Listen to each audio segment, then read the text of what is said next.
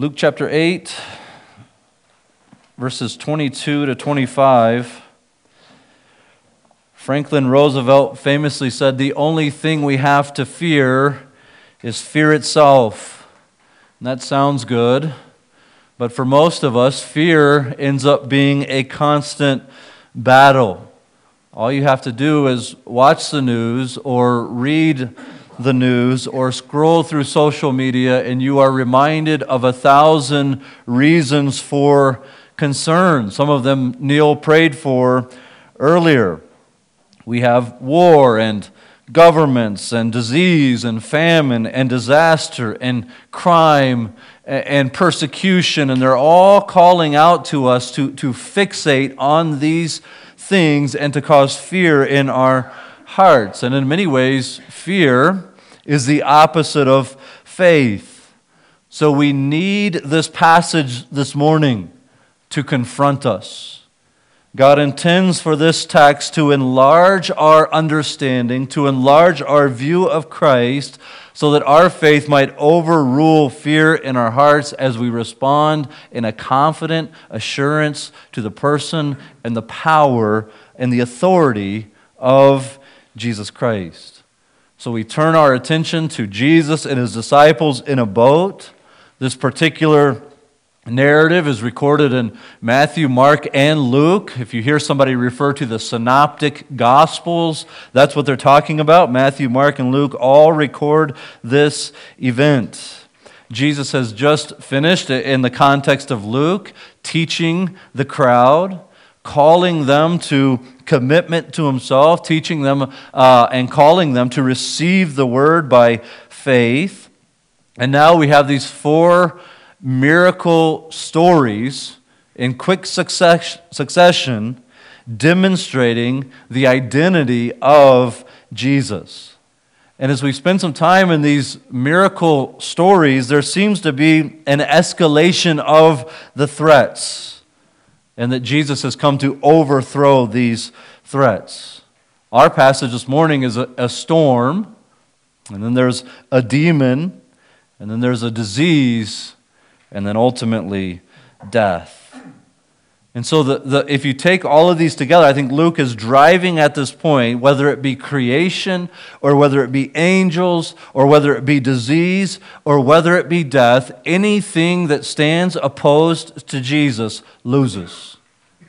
Anything that stands opposed to Jesus loses. In fact, this whole section is, is building towards Peter's confession in chapter 9 that Jesus is the Christ. And so the challenge for us is to continually take hold of this truth that Jesus is more powerful than creation, more powerful than angels, more powerful than disease, and he has defeated death. And to believe then that nothing can overthrow Christ and nothing can overthrow his good plan or his will. And so faith becomes a, or fear becomes a competitor with our faith in terms of what we will believe, what we will rely on. Fear becomes a constant enemy seeking to pull us away and distract us from Christ. And we see that in our passage. Point number one this morning our faith wanes as we give way to fear. Look in verses 22 through 24. One day he got into a boat with his disciples, and he said to them, let us go across to the other side of the lake. So they set out. And, they, eh, and as they sailed, he fell asleep. And a windstorm came down on the lake, and they were filling with water and were in danger. And they went and woke him, saying, Master, Master, we are perishing. We'll pick up there again in a moment. But Jesus here, he, he orders his disciples to get into the boat that they might cross the lake. This is the Sea of Galilee. Sometimes when you're reading your Bible, it may say Lake Gennesaret. It's the same lake. The surface of this lake sits some 600 feet below sea level, and for some reasons that I don't understand and don't care to learn, that means there's storms that can arise quickly on this lake. And so there's, it wasn't uncommon to have violent storms on the Sea of Galilee that could sort of arise out of nowhere and can quickly turn, turn calm waters into tumultuous waters. And so the disciples and Jesus, they get into this boat. It's likely a, a fishing vessel, which would have been large enough to hold Jesus and his disciples. That's a pretty large boat. But Luke seems more interested in, in sort of getting to the action. He spends one verse kind of letting you know they're out on the water, and then suddenly, and I think that's the idea in the text, the suddenness of this storm in verse 23, it, it hits. There's a sudden, ferocious storm that, uh, that arrives seemingly out of nowhere. And so I don't know what you do in a boat to prepare for a huge storm, but the disciples did not have time to prepare at all. They didn't have time to do any of that. The storm then is so strong that the waves are, are, overflow, are flowing over the edge and beginning to fill uh, the boat. And no amount of bailing seems to be helping at all.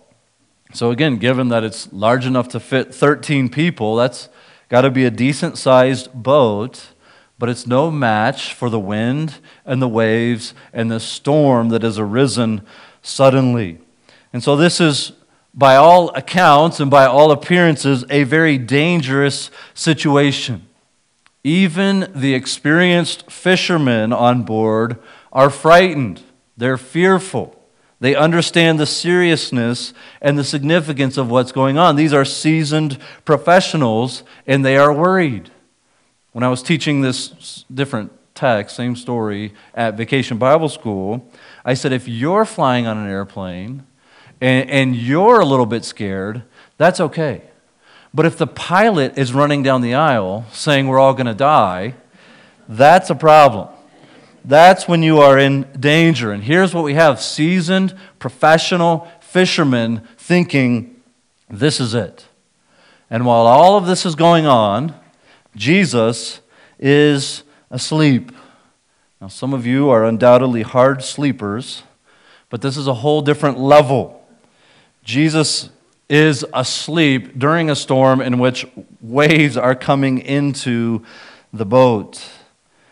And so one thing I think we see in this text is that Jesus is indeed truly human. He gets tired and he sleeps due to exhaustion and perhaps some other reasons we'll look at in a moment. But Jesus did truly and indeed take on humanity and the, the, the weaknesses, not, not sinfulness, but the weaknesses associated with humanity. And so, as we move through this text, it's encouraging to remember that the one that we are called to trust, the one that we are called to rely on, is not only the one who stills the storm, but he can truly sympathize with us in our weakness, as one who wrestled with human weakness and was even tempted in every way, like we are, the book of Hebrews tells us. And so the disciples, you can almost imagine them sort of frantically bailing water, bailing water, like waking up Jesus is, is sort of the last resort in their repertoire. So at the last moment, they decide they're going to wake up Jesus. And when I say that Jesus has been tempted in every way like us, it includes being woken up from a nap unnecessarily. I can't think of a harder time to please God than when someone wakes you up from a nap unnecessarily. They wake up Jesus, and Jesus' rebuke then in verse 25 clues us into the fact, and we're going to get to the rebuke, we're going to get to the stilling of the storm. But Jesus' rebuke in verse 25 there clues us into the fact that this, the disciples aren't seeing clearly. They were only seeing the immediacy of their circumstances and the physical danger that was present. They missed some important truths about the one who was sleeping during the chaos. So I'd like to pause for a moment and to consider then if Jesus rebukes them for their lack of faith. Where is your faith, Jesus says? we should consider how then fear and faith interact. Fear, in general, is our response to the loss or potential loss of something that we care about. Fear arises in our hearts when we may lose something that we care about. And so there's something called, or, or we might call, a natural fear. Not all fear is sinful. We might call this a non sinful fear. We are called to value our lives as gifts from God. So, the faith filled response to our bodies is not to treat them harshly or recklessly, or, or we could care less whether we live or die. The Bible doesn't give us sort of this mentality of put yourself in all kinds of unnecessary danger because who cares? We're called not only to care for our bodies, but we care for our families and neighbors. And so, when those are in danger, there can be a right fear, a, a response to that. We want to be good stewards of the things we have. So we don't get super excited when a wildfire is ripping near our house. It, there's an appropriate fear that can be expressed there as well. So, whether it's fear of loss from accidents, or pain, or enemies, or disasters that, that threaten our lives, our families, our neighbors, our stuff, that there, there can be an appropriate, fearful response to that. Even our Lord Jesus was greatly distressed and troubled prior to his crucifixion. Now, Jesus was about to experience something that, that we will never know. Uh, praise the Lord. We will never know uh, what exactly that entailed. He was going to bear the full weight of God's wrath. And so, given he was about to experience something greater than we can ever imagine, uh, I don't want to make a one to one correlation, but nonetheless, Jesus is distressed in the garden to the point of sweating drops of blood. And this was the appropriate response. This was the appropriate response for the moment, and we know that because Jesus responded in this way. To say otherwise is to question the righteousness of Jesus. And I'm not, I'm not going there. But, like, like most things, our response is often sinful. This type of fear, not, not a, you could say a non sinful fear, motivates you to act in ways that please God. It motivates you to act, but you're not overly preoccupied, you're not overly anxious or worried. So there's a sinful fear. This type of fear undermines the good care of God. It is an assumption that God won't take care of me, so I've got to take matters into my own hands. Like the disciples in our text, sinful fear fails to see beyond the immediate circumstance. God's grace God's goodness, God's nearness to me, they're swallowed up by my circumstances, and all I can see is that which is putting me in peril, whatever the calamity might be, whatever the trial might be.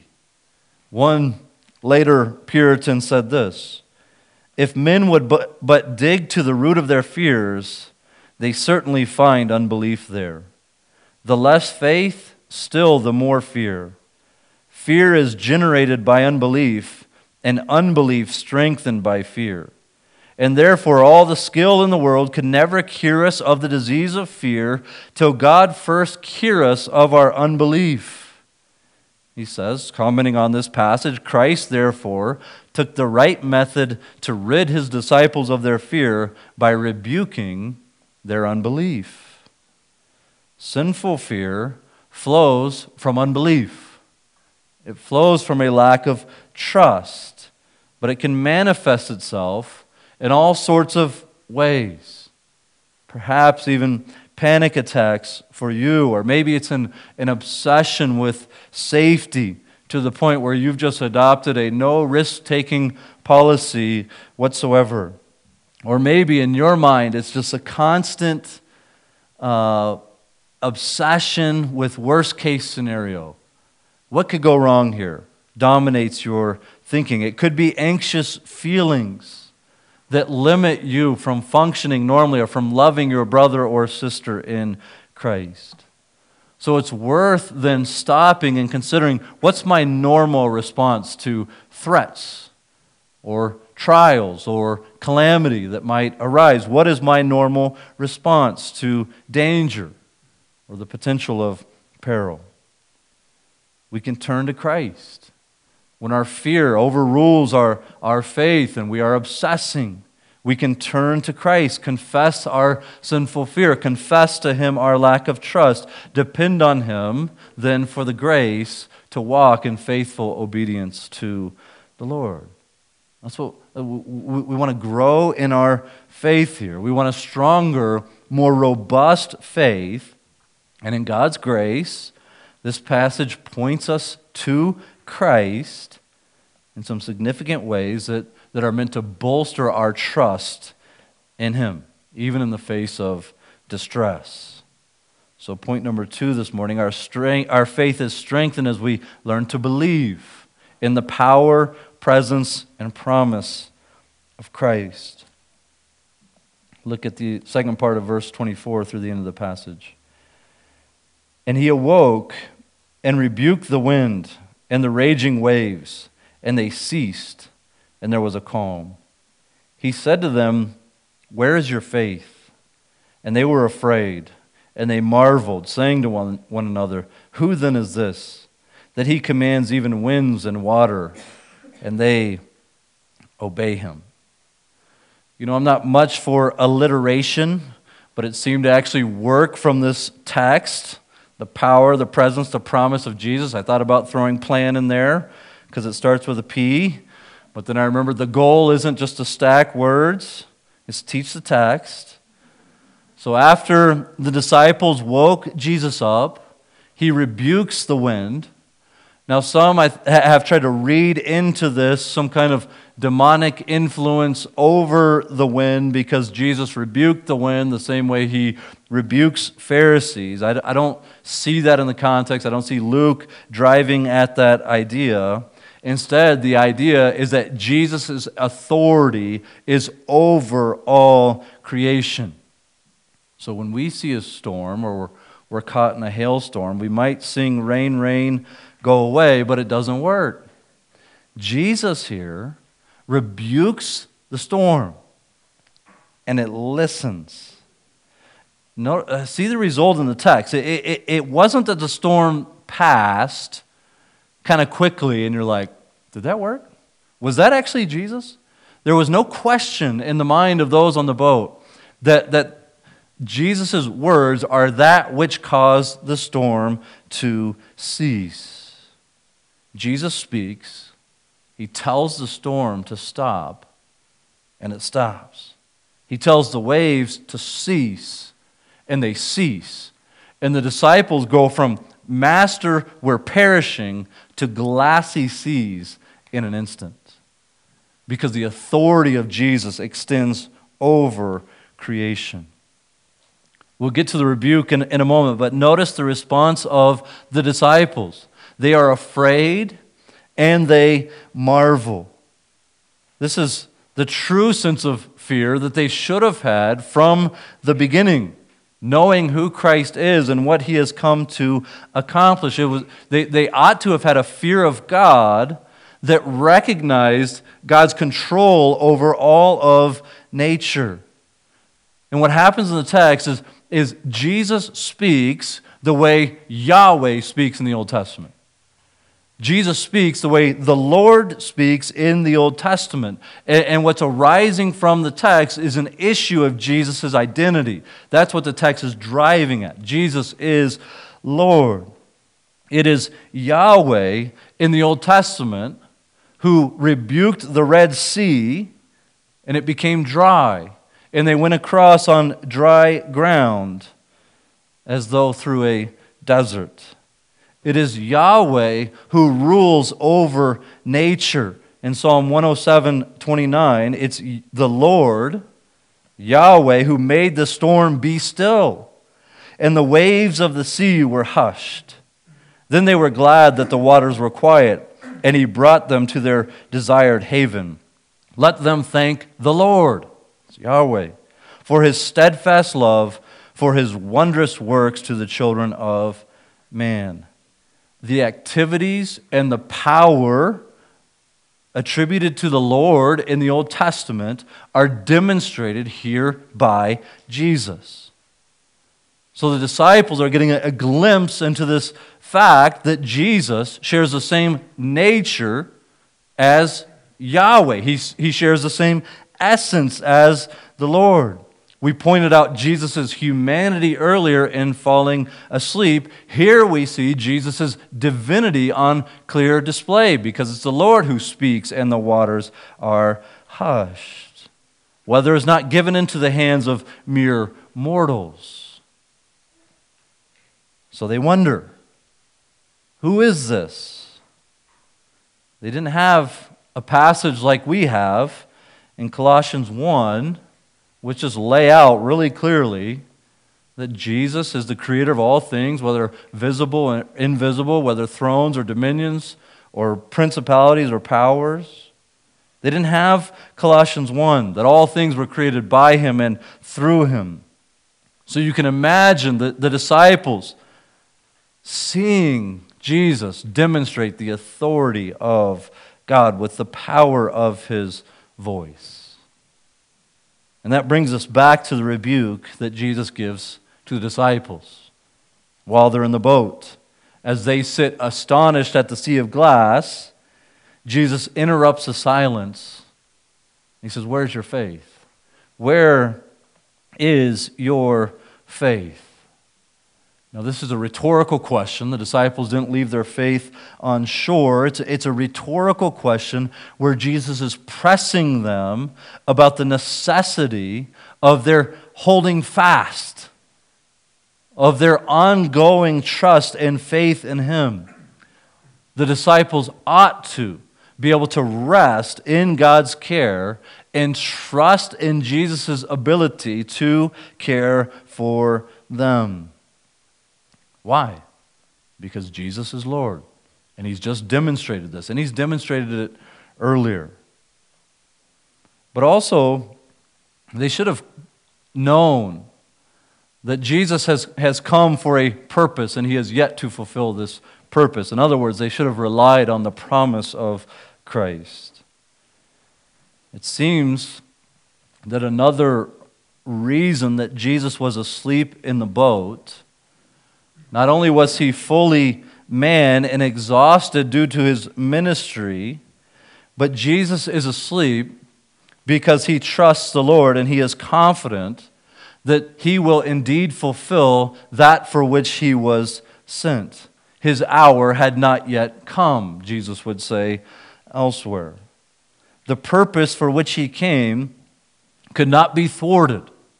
It could not be overthrown by a storm, even a storm that arose out of nowhere. A storm where Jesus can just say, knock it off, and it knocks it off. That's not going to get in the way of Jesus fulfilling his purpose, of Jesus fulfilling his will. And when Jesus said, let's go to the other side of the lake, he meant, we're going to the other side of the lake. He didn't say, let's see if we can make it. Let's see if we can survive this. So, for the disciples, then, the, the lack of faith, I, I, I don't think the lack of faith is that they woke him up or, or even that they, they cried out for him to rescue him. I think that's, that was probably the right response. I think the lack of faith is thinking, we're all going to die. The lack of faith was, was thinking that they were about to perish, that something, even a storm, could oppose Jesus and win. That's their lack of faith that something could oppose Jesus and win. Their lack of faith was that they thought that Jesus might die in a lake before he finishes the purpose for which he was sent. So we can imagine poor Peter here. He's learning his lesson. Nothing can oppose Jesus. Nothing's going to take the life of Jesus. And so when Jesus says, I'm going to die, and Peter says, No way, Jesus says, Get behind me, Satan. So poor Peter is still learning here. But it brings up an interesting point for us. If everything that opposes Christ loses.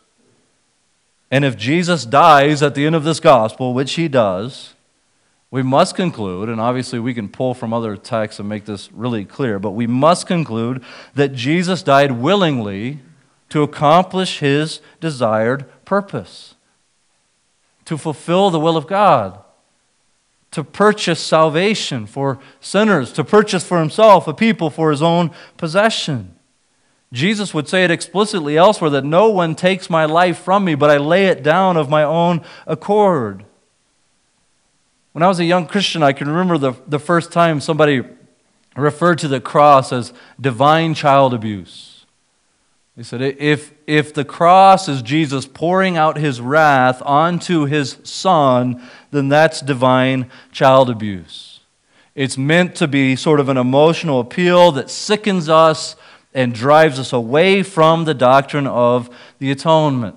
But it's passages like this that remind us that Jesus wasn't some helpless little baby, that he is the, the second person of the Trinity it's, it's impossible for us to view Jesus as some helpless little child that gets abused by his father. He is one with the Father, he is one with the Spirit, and from eternity, they've planned to accomplish this salvation through the death of Christ. He came willingly and gave his life willingly. He laid it down in his time of his own volition and will, because this was the purpose for which he came and he had promised to accomplish this salvation. So, as we think about then calamity in our own lives, we too can rely on the promises of God, knowing that his purpose cannot fail. It cannot fail. Of course, it doesn't mean we can sort of rip things out of context and make them say things they don't mean and sort of hold God responsible for these, these promises. But as we read Scripture and as we interpret it properly, and we find these promises that are given to God's people, that are given to us, we can take that promise to the bank. We can rely on it because nothing can overthrow the purpose and the will of God. And if He has purposed something, it will come to fruition. His promises stand because of his power and because of his faithfulness. His promises stand because of his power and because of his faithfulness. These two go hand in hand as we seek to have confidence that God will indeed do what he promised to do. If the Lord were powerful but not faithful, he, well, he wouldn't be the Lord. But if he, were, if he were powerful and not faithful, we couldn't trust him to keep his promises. Our, our trust would rightfully waver. Can I trust this? He didn't come through last time. And, and if God were faithful and not powerful, and again, I know each of these sort of render God not God anymore if they were true. These are the very things that make God God, or part of it, anyways. If he were faithful but not powerful enough to keep his word, we couldn't trust his promise. Because then, then we'd be wondering can he come through with his purpose? Can he do what he actually set out to do? If there were forces that could overthrow God, or there were forces that could overthrow the purpose and plan of God, then we would rightfully waver in our trust and in our faith. So we strive then to trust this glorious God who is both sovereign and faithful to do all that he promised to do. He's, he's unchanging. He's not going to change tomorrow. You don't have to wonder if he's going to be different tomorrow, if his promises are going to be different tomorrow, if his purpose is going to be different tomorrow. He's, he's, he's unchanging, he's sovereign, and he's faithful to do what he promised to do, and therefore we can trust him. Our faith can be bolstered because of his character and his nature. We should trust him because of his power and his faithfulness. I think Jesus asleep in the boat even pictures the trust and confidence one can take when they know they're in the care of the Father. Jesus asleep in the boat pictures the trust and confidence one can take when they're in the care of the Father. Sleeplessness in Scripture is often associated with a lack of assurance of God's care. Consider Psalm 127, verse 2. It is in vain that you rise up early and go late to rest, eating the bread of anxious toil, for he gives to his beloved sleep. Perhaps as Jesus dozed off in that boat, knowing that a, a storm could arise, he thought of Psalm 4 8. In peace I will both lie down and sleep, for you alone, O Lord, make me dwell in safety. So there's a, there's a fear that manifests itself in, in anxious toil or in restlessness or sleeplessness. Maybe it's not a, a calamity that you most fear, but maybe there's this pressure to perform at work and it keeps you up at night.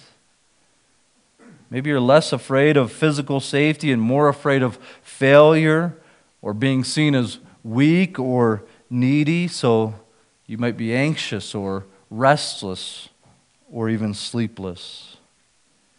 To those of us that are marked by this sort of fear, Jesus asks, Where is your faith? And reminds us, given that He is in control, even as we rest, even as we sleep, and even as we turn over our day and, and trust, that we can rest. We can trust Him. Maybe some of us here this morning need to set out to memorize Psalm 4 8. Again, in peace I will both lie down and sleep, for you alone, O Lord, make me dwell in safety. You can rest because God doesn't. Lastly, we can take heart then in the presence of God, the nearness of the Lord. I don't know if you've ever had to follow or serve under a panicky boss, but it's hard to follow someone when every little bump in the road throws them into a tizzy. And so here it's, it's good for us to know that the one we follow, Christ, is not anxious about a storm. He's not panicking in our darkest hour. He is not fretting about how he will use calamity and trial to demonstrate his glory, not only to us, but to the world. It's good news to know that he's using all of this for his glory and for our good. And it's good news to know that he is near us in our distress, he is near us in our trouble. One of the overarching themes of the Bible, one of the, the big narratives of the Bible as you read it, is that God intends to dwell among his people. God intends to dwell among his people. We see it in the garden as Adam and Eve shared fellowship with God. We see it in Israel as God manifests his, his presence to them in a pillar of fire by day and a, and a cloud. Wait, you, you get it. Pillar of fire by night and a cloud by day. And later, when the temple is built, the presence of Lord, the Lord is there.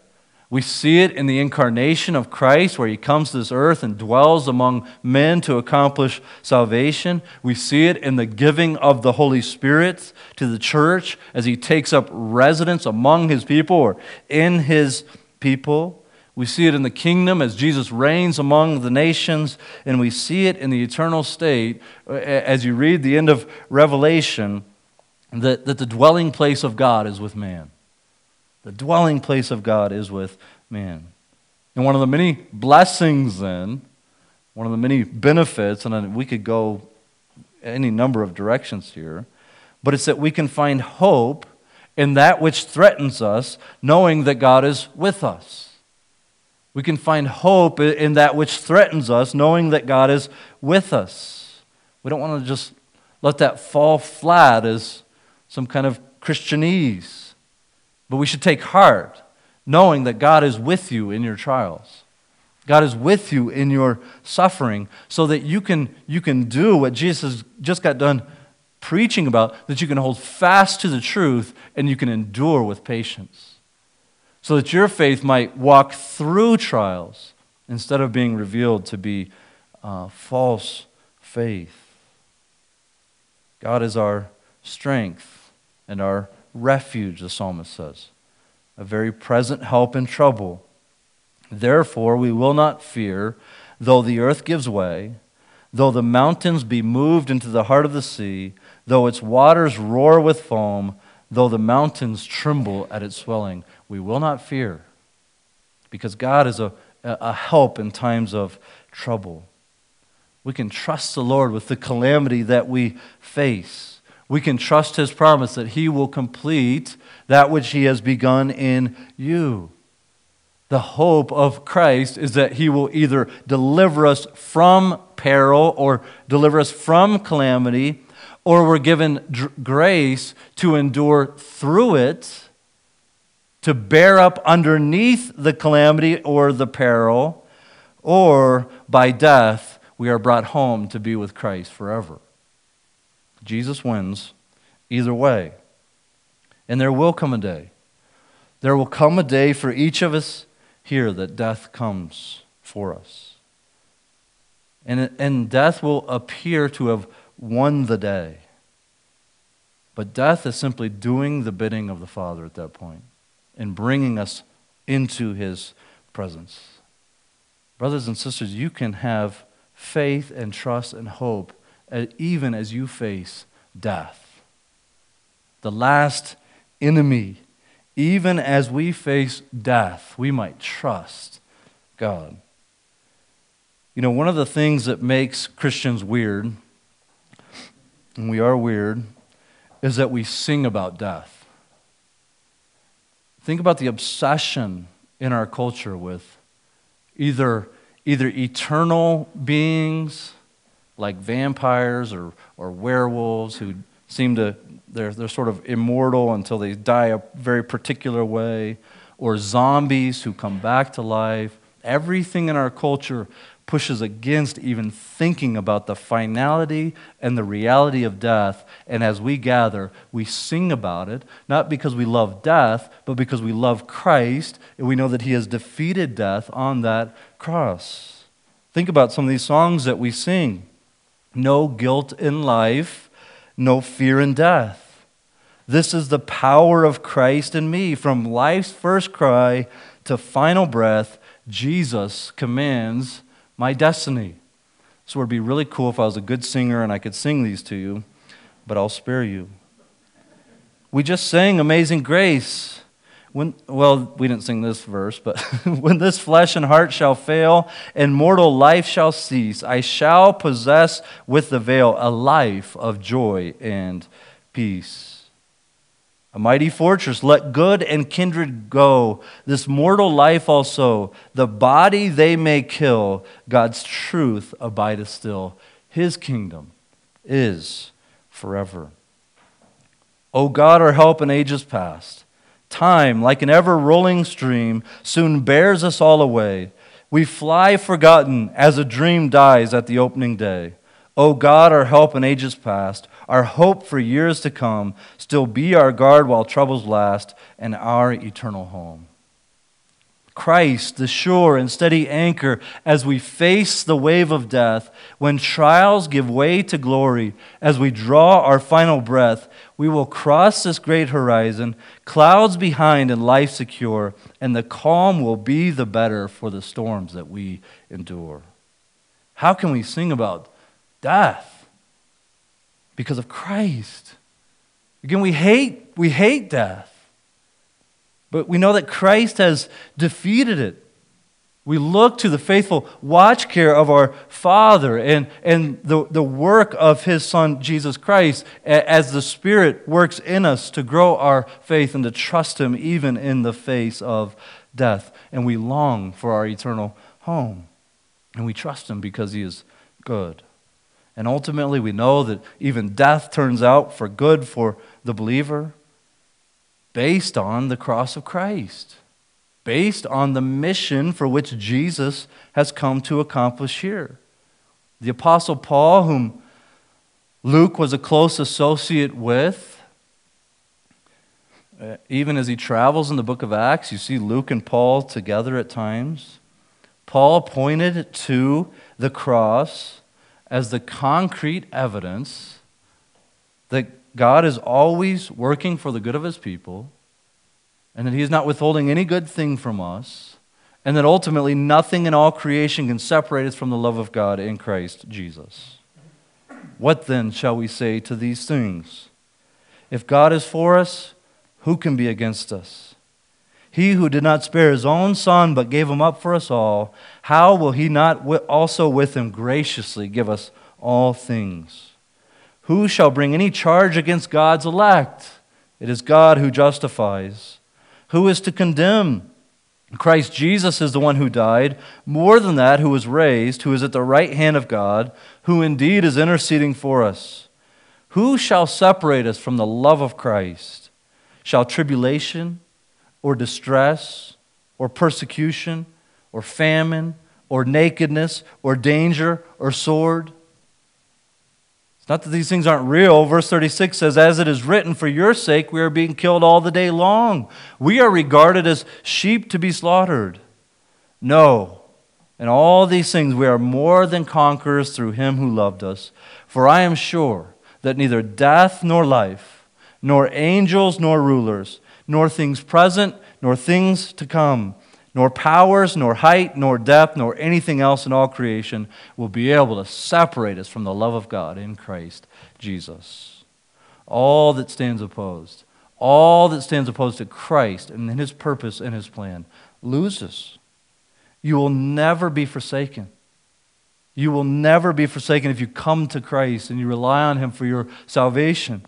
If you belong to him, you can trust him because of who He is. You can trust Him because He will fulfill all that He has promised to you. And you can trust Him because He is near you, even in the midst of your tribulation.